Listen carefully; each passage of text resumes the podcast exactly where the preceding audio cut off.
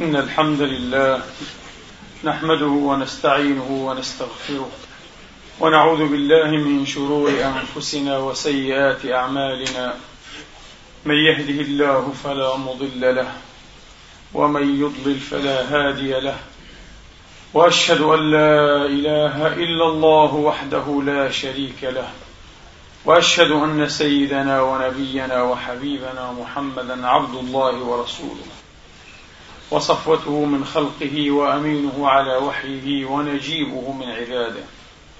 صلى الله تعالى عليه وعلى آله الطيبين الطاهرين وصحابته المباركين الميامين. وأتباعهم بإحسان إلى يوم الدين وسلم تسليما كثيرا. عباد الله أوصيكم ونفسي الخاطئة بتقوى الله العظيم ولزوم طاعته. كما أحذركم وأحذر نفسي من عصيانه ومخالفة أمره لقوله سبحانه وتعالى من قائل من عمل صالحا فلنفسه ومن أساء فعليها وما ربك بظلام للعبيد. أما بعد أيها الإخوة المسلمون الأفاضل أيتها الأخوات المسلمات الفاضلات يقول المولى سبحانه وتعالى في كتابه الكريم بعد أن أعوذ بالله من الشيطان الرجيم. بسم الله الرحمن الرحيم. أتل ما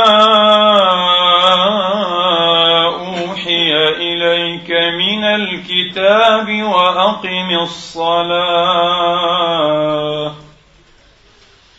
إن الصلاة تنهى عن الفحشاء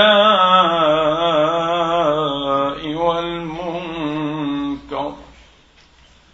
ولذكر الله أكبر والله يعلم ما تصنعون.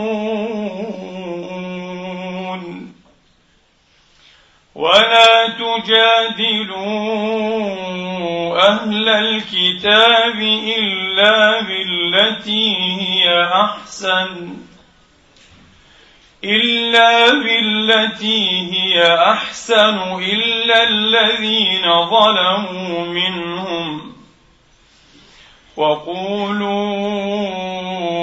آمنا بالذي أنزل إلينا. آمنا بالذي أنزل إلينا وأنزل إليكم. وإلهنا وإلهكم واحد ونحن له مسلمون. وكذلك أنزلنا إليك الكتاب فالذين آتيناهم الكتاب يؤمنون به ومن هؤلاء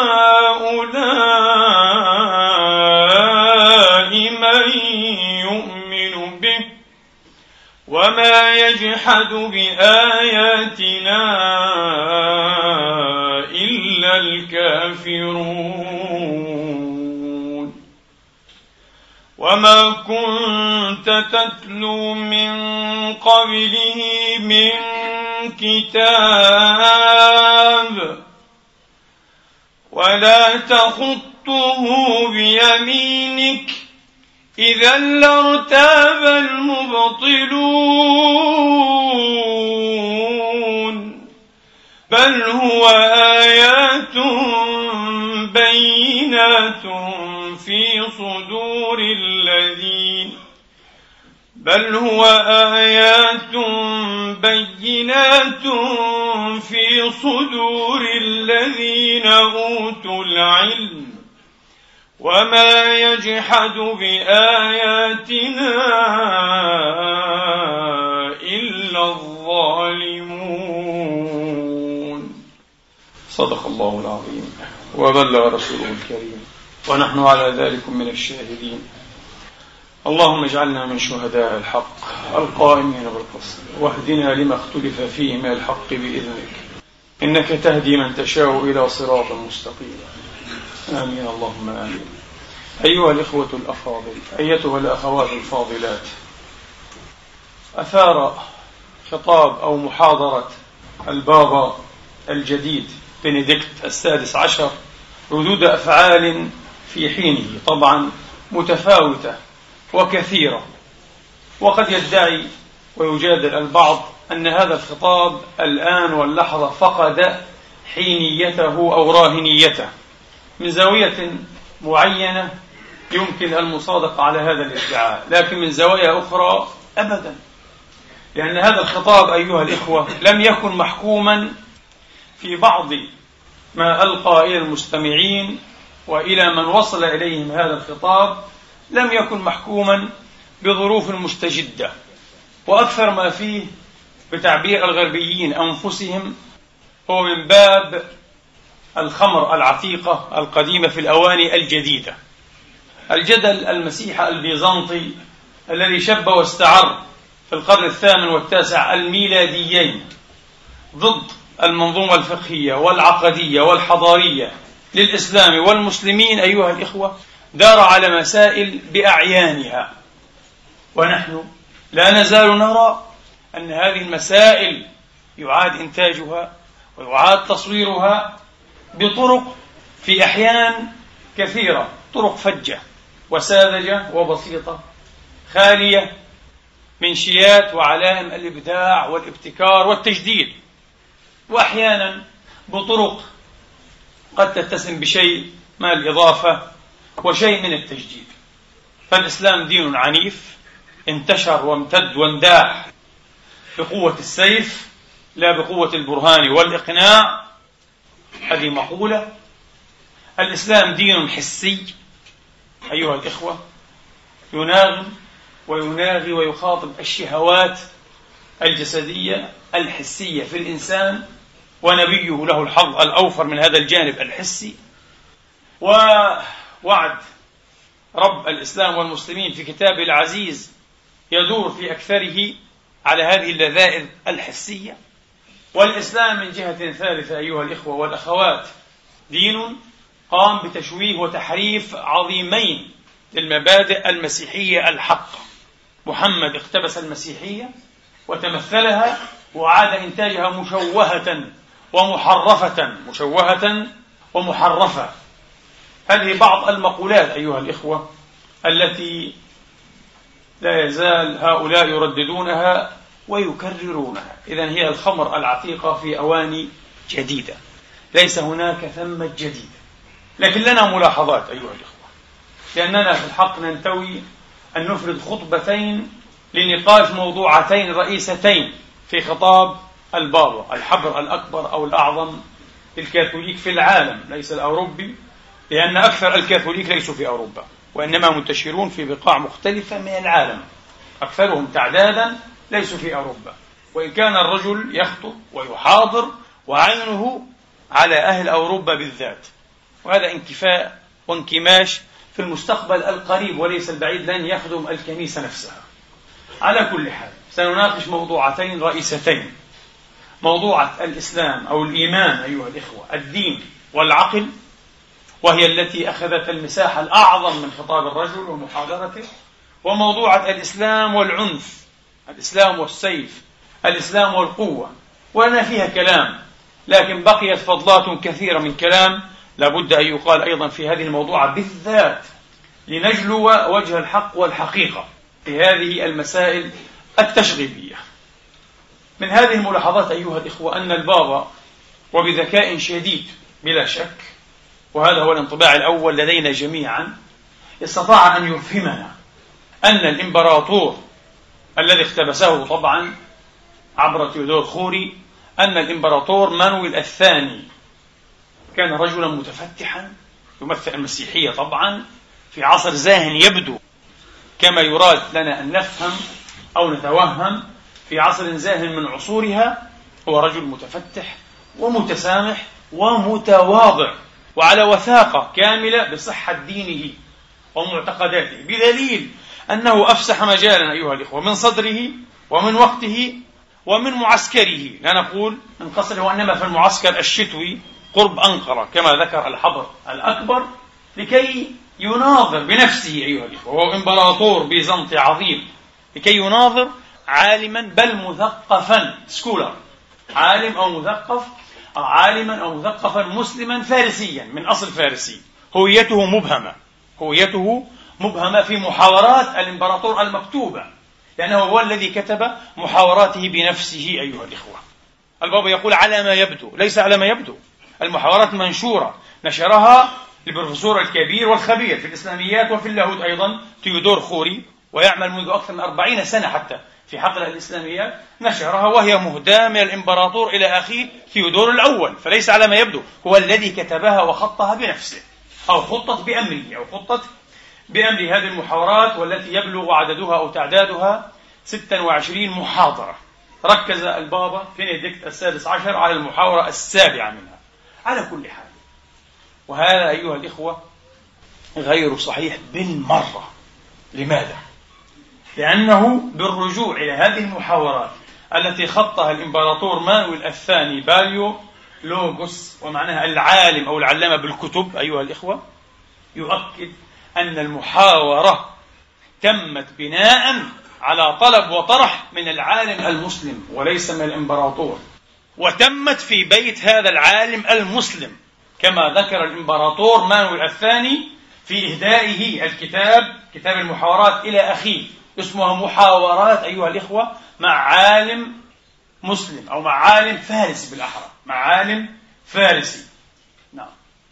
تمت في قصر أو في بيت يصفه الإمبراطور بأنه بيت كبير وفسيح ويمتن لهذا العالم المسلم للأصل الفارسي بأنه أحسن كرامته ووفادته. ويبدو إذن أن هذا العالم كان عالما مقربا جدا من السلطة بحيث أن له بيتا أيها الإخوة فسيحا يسمح باستقبال إمبراطور بيزنطي. انتبهوا الآن بدأت تتغير الصورة. من المتسامح إذا ومن الذي كان يمثل طرف القوة؟ الإمبراطور أو العالم المسلم العالم المسلم مرتبط بسلطته أيها الإخوة مرتبط بسلطته بالسلطة العثمانية التي كانت تمثل بلا أدنى نزاع أعظم سلطة وأعظم قوة على مستوى العالم إبانه القوة الأولى أيها الإخوة القوة الأولى. أما الإمبراطور فأن يسمى إمبراطورا لا بأس لكن كما علق بعضهم كان هذا من باب المجاز. حين تسمع الإمبراطورية الشرقية البيزنطية الرومية باصطلاح القرآن والسنة أنت تظن أنه كان إمبراطورا يبسط سيطرته وسلطانه على عشرات وعشرات الدول والبقاع وهذا غير صحيح. كانت الإمبراطورية البيزنطية في ذلكم الوقت وقد تولى سدة حكمها الإمبراطور مانويل الثاني عام أو سنة 91 و300 وألف ميلادية أيها الإخوة. كانت قد تقلصت وانكمشت وابتلعتها أيها الإخوة الإمبراطورية العثمانية بحيث لم يبق منها إلا القسطنطينية وبعض الضواحي المحيطة بها. وما عدا ذلك كان في بطن وفي جوف الإمبراطورية التركية الفتية العظيمة أيها الإخوة فهو إمبراطور من باب المجاز. من باب جبر الخواطر. القسطنطينية تم حصاره أكثر من مرة والسلطان بايزيد وهذا كان معاصرا للسلطان بايزيد أيها الإخوة. والسلطان بايزيد لم يكن جادا في إسقاط القسطنطينية بل تذكر بعض المصادر أنه غض عنها رغم الحصار المتكرر أكثر من مرة. كرامة لهذا الرجل الذي أراده ونجح أن يكون تابعا له. فمانويل الثاني كان تابعا للسلطان بايزيد وقد حارب بجيشه مع السلطان بايزيد ضد أحد الخارجين والثائرين على سلطة السلطان في أحد ممتلكات أو في إحدى إيه؟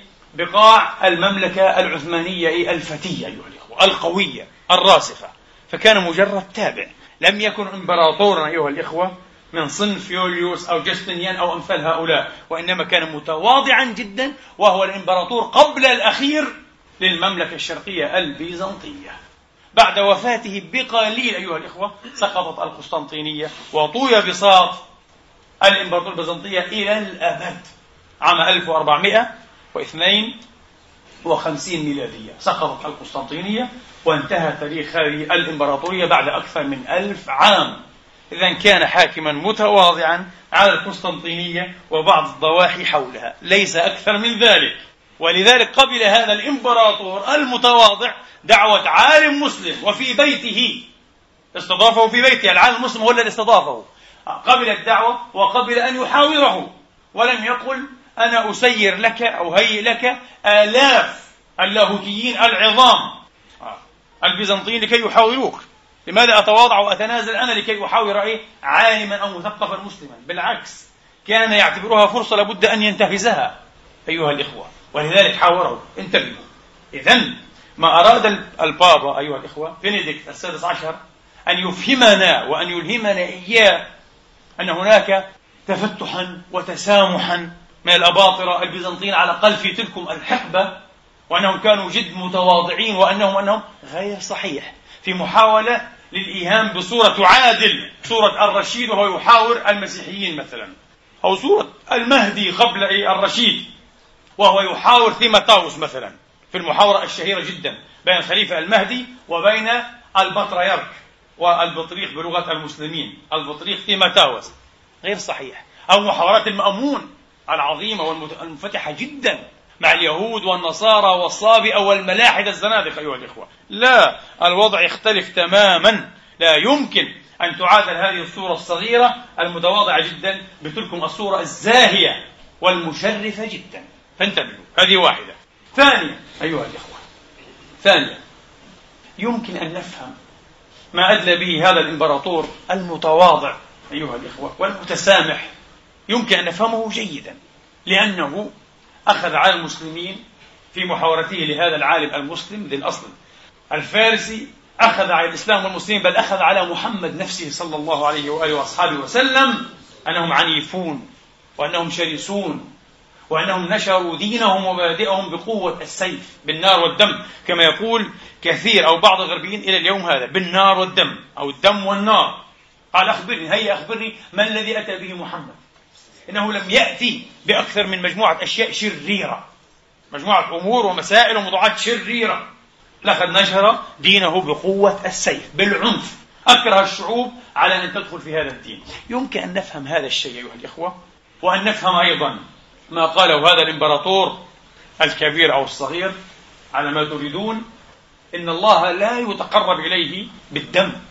الله لا يتسلف إليه بالدم والعنف إنما بالمحبة بالعقل. ثم الله يقول إلهكم الله في تصوركم إله غير معقول. أفعاله غير مفهومة. ولذلك دينكم كله غير عقلي غير عقلاني غير معقول. بخلاف ما عندنا. نحن المسيحيين الله معقول. ويمكن أن تفهم وهذا ما أبدأ فيه بنديكت السادس عشر وأعاد مرات كثيرة وسنعلق عليه في حين إن شاء الله. يمكن أن نفهم هذه المقولات أيها الإخوة. وهذه الدعاوى والمزاعم لو صدرت من لاهوتي من بطريرك من كاردينال من بابا. لكن من إمبراطور لا يمكن. لماذا؟ لأن الأباطرة الرومان البيزنطيين لم يكن هذا منطقهم بحال في كل الأوقات التي كانوا فيها أقوياء. بالعكس كان منطقهم السيف والعنف والسحق والمحق أيها الإخوة. لكن الآن يتسنى لنا أن نفهم هذا المنطق الإمبراطوري لأنه في الحقيقة لم يكن منطقا إمبراطوريا. كان منطق حاكم متواضع جدا مهدد وواقع في فترة المحاورات تحت حصار العثمانيين. الحصار وهذا ما اعترف به البابا نفسه. الحصار الذي استمر من 1300 أيها الإخوة و94 إلى 1402 حوصلة القسطنطينية كل هذه الفترة حصارا متواصلا. فالرجل يرى أنه مهدد حقا وأنه على كف عفريت القدر كما يقال. ويمكن أن يطير هو وتطير بقايا إمبراطوريته الآفلة الآيلة إلى الغروب أيها الإخوة بين عشية وضحاها. فلذلك هو لا يؤمن الآن لا يؤمن الآن. كما يقول المثل الغربي أيها الإخوة بعد أن تضع الحرب أوزارها يصبح الكل إيه؟ قديسا. كلهم يصبحون ينادون بالسلام وبالمحبة. لكن يوم تشتعل أوار الحرب آه الكل أبالسة حرب جنرالات حرب أمراء حرب أيها الإخوة. بعد أن تضع الحرب أوزارها آه بعضهم قال بعد أن ينسحبوا من لعبة القوة يصبحون أيها الإخوة قديسين. يصبحون قديسين. أو يوم لا تتوفر الشروط اللازمة لتكون اللعبة على الأقل. اللعبة لصالح جهة من الجهات لعبة قوة. إذا نحن نفهم مقولة واعتراضات البابا في هذا الإطار أيها الإخوة. ونلتمس له المعاذير بلا شك. رجل مهدد في سلطانه مهدد في سلطانه لا بد أن يدين منطق العنف منطق السيف منطق القوة. لكن هنا ولست أريد أن أحاضر أيها الإخوة في تبرئة الإسلام والإسلام بريء لا يحتاج إلى من يبرئه لكن يحتاج تحتاج العقول المشوشة والملتاثة من إلى من يبرئها من لوثة التشويه ولوثة التشبيه أيها الإخوة والتشغيل فقط آه. أحب أن أقول فقط لم يحدث في يوم من الأيام أن رفع محمد صلى الله عليه وآله وأصحابه وسلم أو خلفاؤه الراشدون بل حتى الخلفاء غير الراشدين الخلفاء الخائبين الخلفاء الظالمين المستبدين لم يحدث يوما أن رفعوا سيوفهم لكي يكرهوا الآخر على اعتناق الملة والدين الإسلامي. أبدا. محمد ما رفع سيفه إلا ليدافع عن ماذا؟ عن مكتسباته وعن دولته وعن السلطان الجديد للتوحيد. يعني رفع السيف كان عملية سياسية. معركة من أجل كسب المواقع من أجل كسب إيه؟ الأرض. أيها الأخوة معركة سياسية. ككل المعارك السياسية والعسكرية. أما عقديا فقد ترك الناس وما يدينون. لا إكراه في الدين. لا إكراه في الدين بالمناسبة وهي الآية التي شكل الاستشهاد بها واقتباسها غلطة وسخطة البابا ربما إيش؟ الأكثر خطورة لأنه زعم أن هذه الآية نزلت في بدايات الإسلام ومحمد عاجز وضعيف. لكن يوم صار له هيل وهيلمان وقوة وسلطان امتشق السيف. ولم تعرف الرحمة إيه؟ إلى قلبه طريقا أو سبيلا. وهذا غير صحيح ويبدو أن البابا أستاذ الأديان أيها الإخوة ليس فقط اللاهوت هو أستاذ في الأديان المقارنة أيضا ومتخصص ويقال إن تكوينه الفلسفي واللاهوتي صلب ومحكم تماما. يبدو أن معلوماته للأسف المتعلقة بالإسلام ربما خصوصا جد مهزولة ومنزورة. ولعل الرجل اغتر بترتيب السور في المصحف. سورة الفاتحة ظن أنها أول ما نزل. سورة البقرة ثاني ما نزل في مكة. سورة آل عمران وهذا غير صحيح ولا يقع فيه مثيقيف مسلم صغير أيها الأخوة. شم رائحة الثقافة وليس رائحة العلم. مستحيل. ترتيب السور غير ترتيب النزول. ما في مبرر لهذه السقطة إلا أنه ظن أن ثاني سورة هي ثانية السور نزولا. إذا هي نزلت في العهد المكي. وهذا كلام فارغ طبعا. سقطة كبرى كانت. المهم لا إكراه في الدين. الأعجب من هذا أيها الإخوة. في الفترة التي جرى فيها الحوار بين المثقف المسلم وبين الإمبراطور مانويل يعني عمنوئيل في العربية مانويل الثاني وهو اسم في الكتاب المقدس كما هو معروف. في هذه الفترة أيها الإخوة كانت أكثرية السكان في آسيا الصغرى وفي دول أوروبا الشرقية إلى ضفاف الدانوب التي خضعت للسيف أيها الإخوة والهلال العثماني إنجاز التعبير وإن كان يرضي الآخرين كانت الأكثرية الساحقة مسيحيين ولم يدخلوا الإسلام. لأن السلطة المسلمة لم تكرههم بل لم تطلب إليهم ذلك أصلا. أكثر من ذلك أكثر من ذلك. إلى بداية الحرب الصليبية الأولى في 1095 أو 1099 أيها الإخوة يعني بعد أكثر من أربعة قرون على فتح المسلمين الجيوش الإسلامية الفاتحة آه، لبلاد الشام ومصر أيها والعراق كانت أكثرية السكان في بلاد الشام كما في مصر من المسيحيين ولم تكن من المسلمين. لأن المسلمين لم يعملوا عنفهم وسيفهم في تنصير وأسلمة الشعوب المفتوحة وتركوها وما تختار. الملحوظ والملفت للنظر أن الشعوب في بلاد الشام وبالذات في القدس وفي فلسطين بدأت أكثريتها الساحقة تتحول إلى الإسلام بعد أن انتهت الحروب الصليبية. يبدو أنها أدركت أن هذا الدين فيه خلل ما. هذا الدين الذي يحارب باسم يسوع طاهر القلب أيها الإخوة وطاهر اليد واللسان فيه خلل ما وأن هذا الدين الذي يتهم بأنه دين العنف ودين الإكراه ودين الجبر ودين الجبر أيها الإخوة والجبرية حتى على المستوى العقدي. وهذه رابعة الموضوعات التي أبدأ الجدل البيزنطي ضد الإسلام فيها وأعاد جبرية المسلمين. الفتاليزم أيها الإخوة جبرية أو قدرية المسلمين. يؤمنون بأنه لا حرية للإنسان الإنسان مقهور ومجبور ولعبة في يد القدر. هذه مسألة إلى الآن أيضا يشغب بها على الإسلام جبرية المسلمين بل يقولون جبرية القرآن في عقائده على كل حال آه. بدأ هؤلاء يتحولوا الإسلام بعد أن انتهت الحروب الصليبية وبدأوا أيضا يرطنون باللغة العربية وتركوا لغاتهم المحلية لماذا؟ لما رأوا من تسامح الإسلام وتسامح المسلمين لا أحد بالذات أيها الإخوة له صلاحية أو شجاعة المعرفة والعلم والحقيقة أن يأتي وينقد على المسلمين بل على تاريخ المسلمين في موضوع التسامح. على الإطلاق. قرأت قبل أيام مقالة لليهودي الملحد وهو ملحد. يهودي هكذا قومية لكن ليس ديانة. لأن اليهودية غدت قومية وديانة كما هو معروف. آه. يوري أبنيري. هذا الرجل يقول ودافع الإسلام دفاعا. إذا قرأته ستقول هذا شيخ من المشايخ العظام المثقفين. أحسن دفاع. وقال أنا لن أدخل في سجلات مع هذا البابا. ومن أنا حتى أحاور بابا لكن سأذكر بعض الأشياء. ودافع عن موقف اليهودية بسطر واحد والمقالة كلها في الدفاع عن الإسلام والتاريخ الإسلامي لخصها بقوله أيها الإخوة وقد أحسن ما شاء لا شك أنه ما من يهودي يعرف تاريخ شعبه ويحترم هويته ودينه إلا سيدين بالعرفان والامتنان للإسلام والمسلمين على ما أبدوه من تسامح تجاه اليهود على مدى خمسين جيلا يعني ألف سنة. على مدى خمسين جيلا.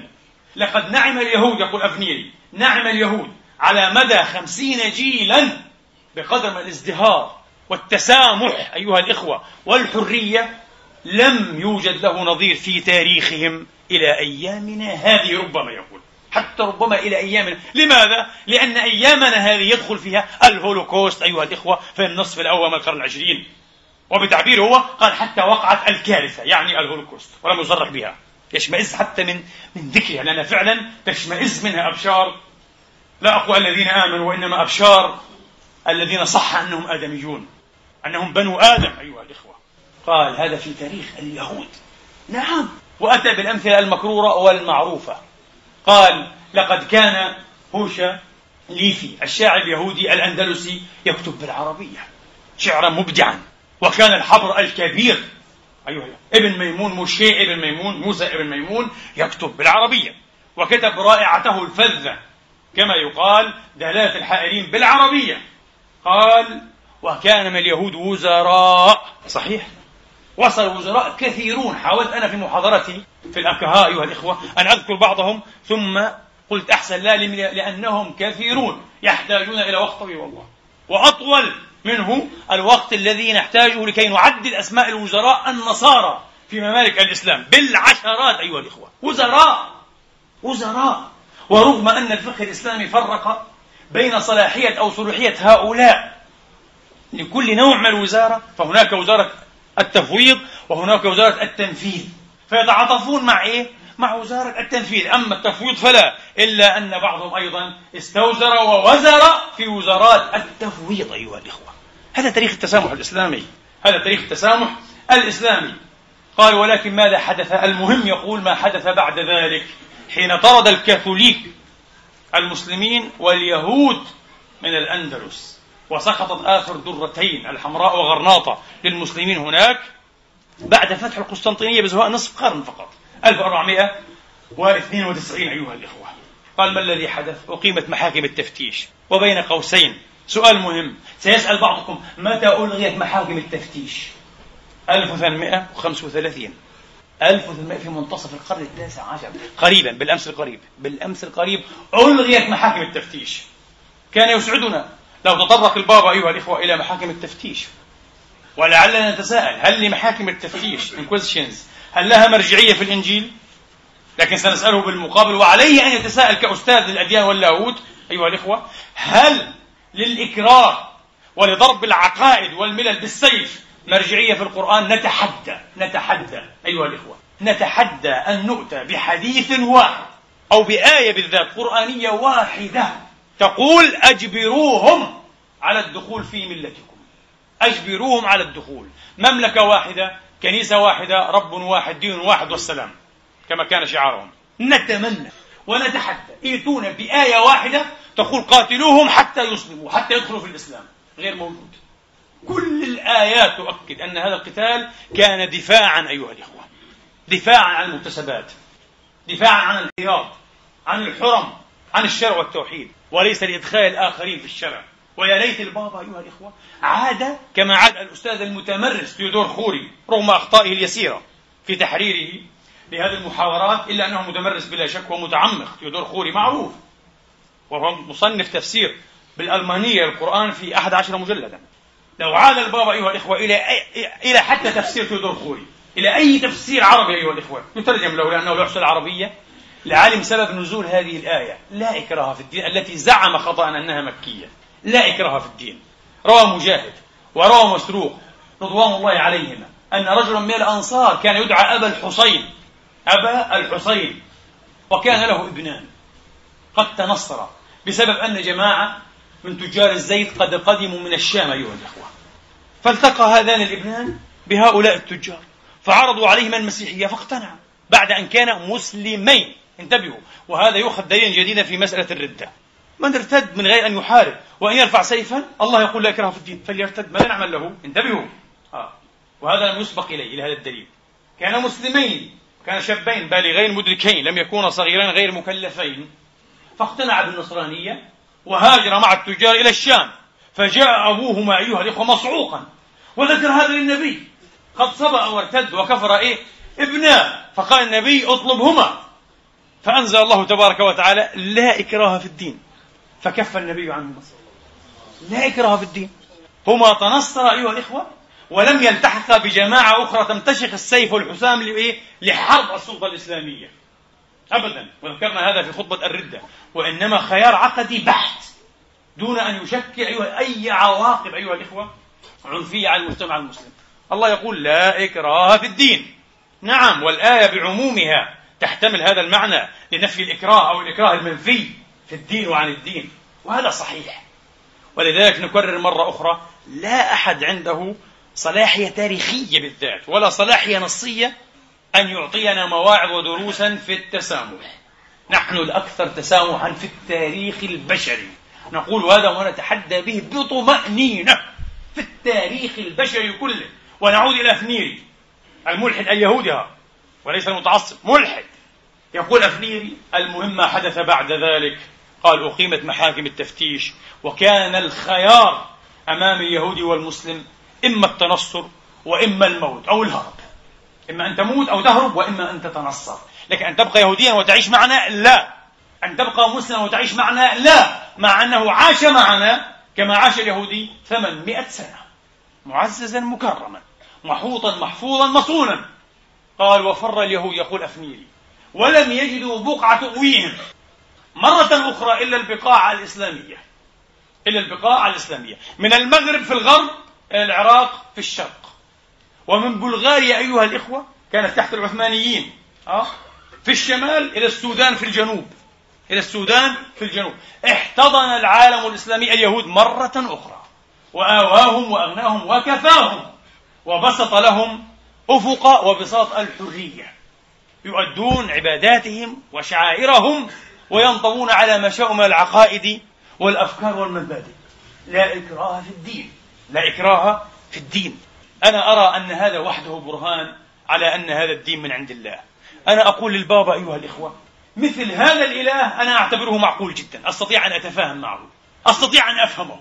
إله يقول لي حرية للجميع. نعم لأنه رب للجميع خالق للجميع أيها الإخوة وهو متعاطف مع هذا التنوع المغني مع هذا التباين المتكامل المثري الخصب أيها الإخوة الغني. مثل هذا الإله أنا أتعاطف أيضا مع فكرته مع الاعتقاد به. لكن إله يقول لي مملكة واحدة طريق واحد مبدأ واحد رب واحد والسيف لست متعاطفا معه. أقولها بصراحة لست متعاطفا معه. كما لم يتعاطف معه عصر النهضة ولا عصر الأنوار أو التنوير أو أو كليرو لم يتعاطف مع هذا الإله أيها الإخوة.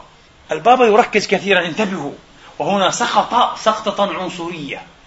وربما هو رجل الدين المسيحي الكبير الأكثر أيها الإخوة الأكثر سقوطا في المركزية الأوروبية من موقعه الديني لماذا؟ نحن نعلم أيها الإخوة أن مسيحية يسوع عليه السلام عيسى المسيح عليه الصلاة والسلام وعلى أمه أيضا هذه المسيحية ظلت محفوظة من الفناء ومن الذوبان والتلاشي تسعة قرون بفضل المسيحية الشرقية بعد القرن التاسع والتاسع فقط بدأ الأوروبيون يعتنقون فعلا بشكل كبير وبشكل ملحوظ هذه المسيحية. بعد قيامة السيد المسيح نحن الآن نتوسل مصطلحاتهم. هم يقولون صلب ومات ثم قام. بعد قيامته كلف حواريه عليهم السلام أجمعين أيها الإخوة والرضوان والرحمات بأن يبشروا بكنيسته وبدينه في العالم أجمع. لتأخذ المسيحية أفقا وبعدا عالميا وكونيا. انطلق بعضهم يبشر بين العرب والمصريين بين اليهود والشرقيين عموما وانطلق بعضهم يبشر بين اليونان والرومان. شاول أو بولس أيها الإخوة ويوحنا ولوقا بشروا بين اليونان والرومان. بشروا بين اليونان والرومان. البابا بنديكت السادس عشر أكثر ما اهتم به هو أيها الإخوة موقف بولس وتبشير بولس الذي حلم كان يحلم بتعبير البابا. بمقدونيا مسيحية. تكون في مملكة الرب في هذا العالم. مع أن مملكة الرب في العالم الآخر. وهذه مركزية أيها الإخوة. يقول وجرى الدمج. جرى الالتقاء والتصالح والدمج. بين ماذا؟ بين الإرث اليوناني والإرث الهليني العاقل وبين المسيحية. وهو يعتبر أن هذا الدمج ورد الإيمان أو تصالح الإيمان مع العقل العقل بالصيغة اليونانية والهلينية من صلب الإيمان يقول. شيء عجيب جدا. إذا هو يعتبر أن المسيحيات الأخرى بما فيها المسيحية الأرثوذكسية ثم المسيحية البروتستانتية أيها الإخوة. لذلك انتبهوا خطاب البابا هذا أثار غيظ وغضب الأرثوذكس والبروتستانت أكثر بكثير مما أثار غضب المسلمين مع أنه كان يريد أن يتصالح مع هؤلاء وكما فهم بعض المحللين المسلمين والعرب أيها الإخوة أن يوحد جبهة ضد العالم الإسلامي. غير صحيح. بالعكس الرجل منكفئ ومنكمش بطريقة لا تؤذن بخير لمستقبل الكنيسة في روما الفاتيكان. بالذات من أجل أفكاره هذه. إذا هو يؤمن بمسيحية غيبية لا تقوم على العقل. وهذه الغيبية أيها الإخوة عنده تتناقض مع جوهر الإيمان. تتناقض مع جوهر الإيمان. إذا الرجل مركزي. الرجل مركزي متأثر جدا بالمركزية الأوروبية. أما المسيحية التي خدمت التبشير والإنجيل والبشارة على مدى تسعة قرون فهذه يغض إيه؟ الطرف والنظر عنها. لا قيمة لها. لا قيمة لها. ولها طبعا أيها الإخوة صيغها ومعادلاتها الحضارية والثقافية أيضا المتوائمة والمنسجمة مع الشروط المحلية. مع الشروط المحلية. هذا شيء طبيعي لكل ثقافة ولكل دين. لكنه لا يريد أن يحترم هذا. لماذا؟ لأن من أكبر المقولات التي يحاربها البابا وهو يصر أنه لكي نعيد للدين حياته وللدين مجده وسلطانه وفاعليته لا بد أن نحارب فكرة العلمانية الجامحة المتطرفة وفكرة أيها الإخوة انتبهوا التعددية الثقافية. هو ضد فكرة التعددية الثقافية. عجيب. لماذا؟ لذلك قال إنه رجل محافظ ومتشدد أيها الإخوة. نعم ينظر إليه بين المسيحيين على أنه كذلك آه. هو ضد فكرة التعددية الثقافية وحق الاختلاف أيها الإخوة إلا ربما في الحدود التي يحددها هو بذاته نعم لأنه يؤمن بالإزاء أو في المقابل يؤمن بالعقلانية الكونية أي عقلانية؟ هل عقلية البابا كما فهمناها من محاضرته الطويلة هي عقلانية عصر الأنوار؟ اللهم لا أبدا هل هي عقلانية الرينيسانس أو عصر النهضة؟ اللهم لا إنها العقلية الأسكولائية المدرسية اللاهوتية المدرسية النسقية المذهبية. وهذه العقلانية أيها الإخوة ليست فقط مجال للقي والقال ولكن يبدو أن الدهر أكل عليها وشرب. نحن اليوم نعيد النظر في عقلانية أبي حامد الغزالي وعلى فكرة عقلانية الغزالي 80% منها. تأسست عليها العقلانية اللاهوتية المدرسية. أبدا. وشايعوها كتوما الأكويني في القرن الثالث عشر. آه. في مقابل مجافاتهم لعقلانية ابن رشد الذي كان يؤمن رحمه الله بحقيقتين حقيقة إيمانية وحقيقة برهانية.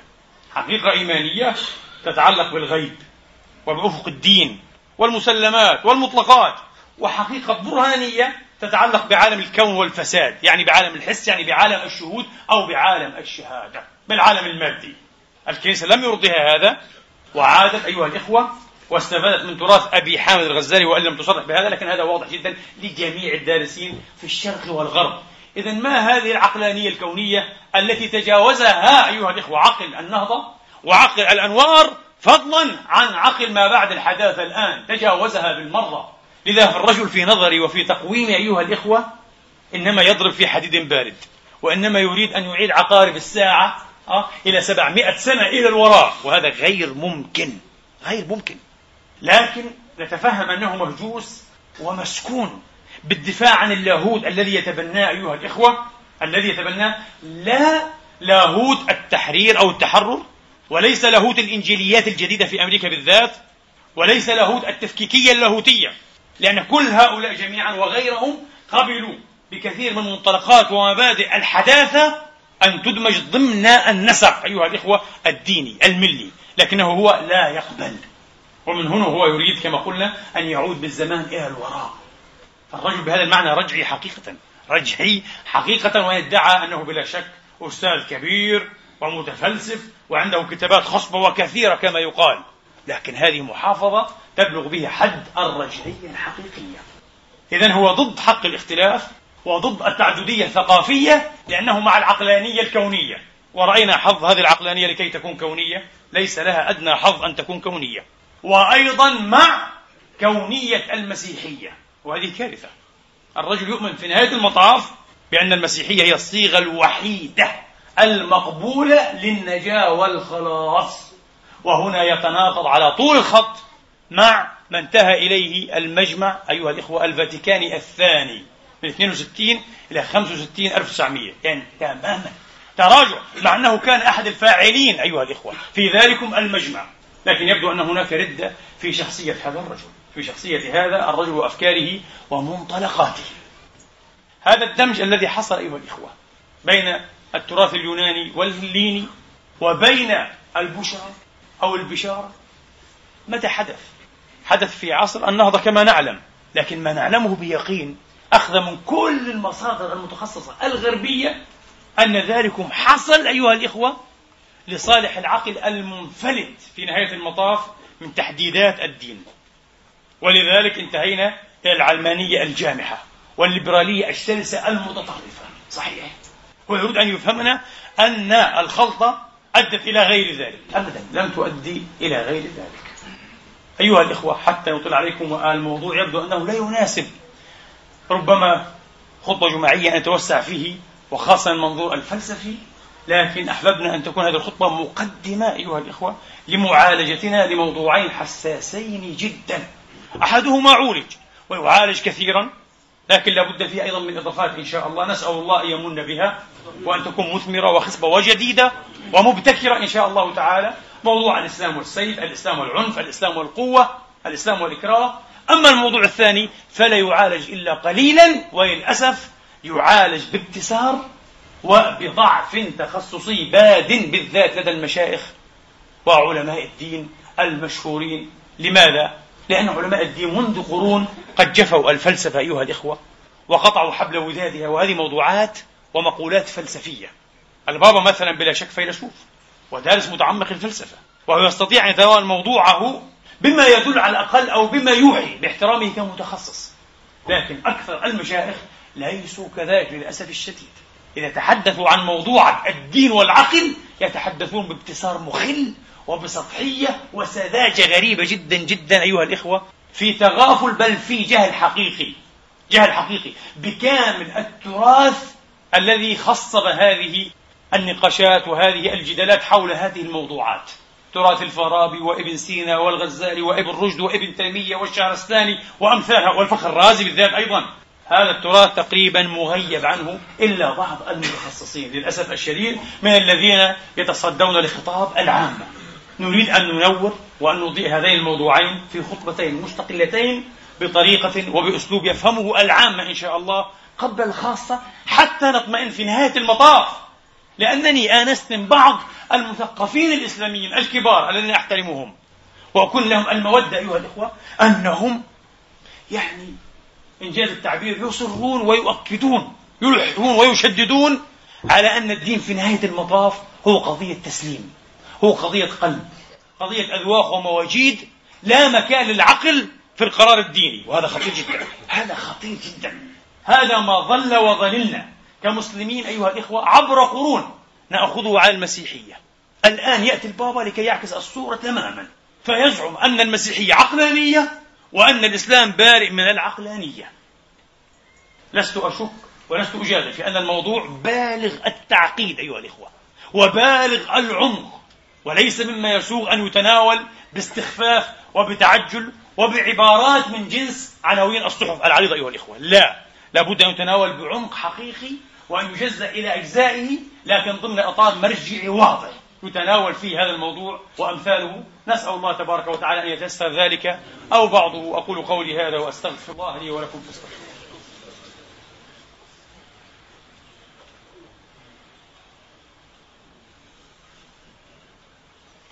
الحمد لله رب العالمين. الحمد لله الذي يقبل التوبة عن عباده ويعفو عن السيئات ويعلم ما تفعلون.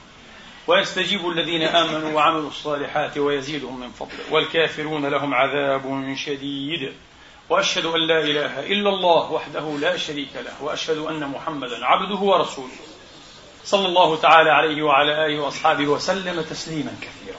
قبل أن نغادر هذا المقام الكريم أيها الإخوة والأخوات أحب فقط أن أدلي بفكرة. مبدأ النبوة بل عقيدة النبوة. والرسالة كما نفهمها نحن بالذات المسلمين لأن هناك غير قليل من الاختلاف والتباين بين فهمنا نحن للنبوة وللوحي وبين فهم إخواننا المسيحيين وغيرهم. اختلاف.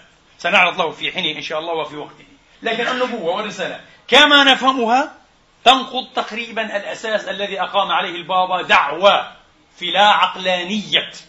سورة الله كما يقدمها الفكر الإسلامي من أساسه تنقض ما قاله من أساسه لماذا؟ لأن النبوة في نهاية المطاف هي توسط بين المتعالي ترانسندنتالي بين المطلق بين المفارق بين المجرد. تجريدا إيه مطلقا الرب لا إله إلا هو وبين العياني. التشخيص بين الإنسان بين عالم المادة. النبوة تأتي لكي تؤكد أنه ليس منفصلا بشكل مطلق. هذه هي فكرة النبوة. لا يمكن أن تؤمن بالنبوة وتلح في نفس الوقت على أن الله متعال بشكل مطلق. غير صحيح. غير صحيح. لكن مدخل أو مدخل الباب الذي ارتضاه هو أنه يجب أن نقيس الغائب على الشاهد. يجب أن نسقط projection آه أن نسقط صورة الإنسان الكاملة ال perfect. على الله لكي نفهم الله. وهل هذا إلا النزعة التشبيهية؟ النزعة التشريعية التي يسخر منها المفكرون الأحرار المتعمقون؟ أنثروبومورفيزم أيها الإخوة. أنثروبومورفيزم هي النزعة التشييئية التشبيهية. جعل الله صورة من الإنسان. نعم صورة كاملة صورة أفلاطونية إنجاز التعبير. كنماذج. آه ومثل أفلاطون آه فالإنسان الكامل في نهاية المطاف هو الرب. لا أكثر ولا أقل. هذه كارثة. القرآن بلا شك يقطع هنا بالكامل مع أمثال هذه التصورات ويعتبرها تصورات تشبيهية تجسيمية. تضرب التوحيد أيها الإخوة لأن التوحيد ليس توحيد الوجود للذات فقط وإنما توحيد الأسماء والصفات والأفعال. يضرب التوحيد في مختل أيها الإخوة بطعن النجلاء ليس كمثله شيء وهو السميع البصير. البابا يقول بافتخار أيها الإخوة وبوثاقة بوثاقة. يقول إن الله لا يصبح أكثر إلهية إذا دفعناه عنا بعيدا. ويتساءل عزمي بشارة الذي كتب مقالا من أروع من أروع ما كتب في نقد هذا البابا. وعزم بشارة مفكر ليبرالي ديمقراطي أيها الإخوة مسيحي فلسطيني. يقول لنا أن نتساءل وهل سيصبح الله أكثر إلهية إذا جذبناه إلى قربنا إلى ناحيتنا؟ إذا جعلناه إنسانا هل سيصبح إلها؟ إذا أين الحق؟ يبدو أن الحق نقطة في المنتصف في منتصف الطريق. هذا الحق في تقويمي الشخصي في تفكيري العقد أيها الإخوة والفلسفي يكمن في مفهوم النبوة مفهوم الرسالة اللهم إنا نسألك أن تفتح علينا بالحق وأنت خير الفاتحين. اللهم اهدنا لما اختلف فيه من الحق بإذنك.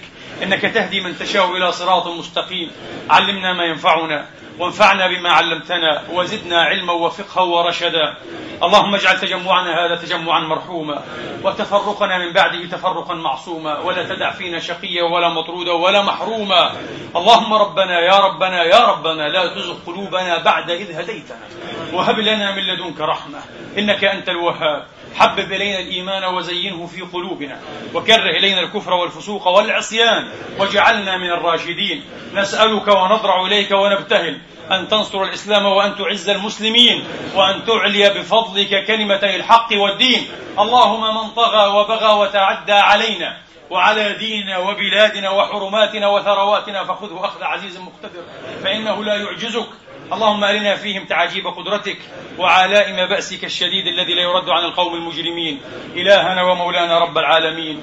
عباد الله إن الله يأمر بالعدل والإحسان وإيتاء ذي القربى وينهى عن الفحشاء والمنكر والبغي. يعظكم لعلكم تذكرون. اذكروا الله العظيم يذكركم. واشكروه على نعمه يزدكم. واسألوه من أفضاله يعطكم. وقوموا إلى صلاتكم. يرحمني ويرحمكم الله.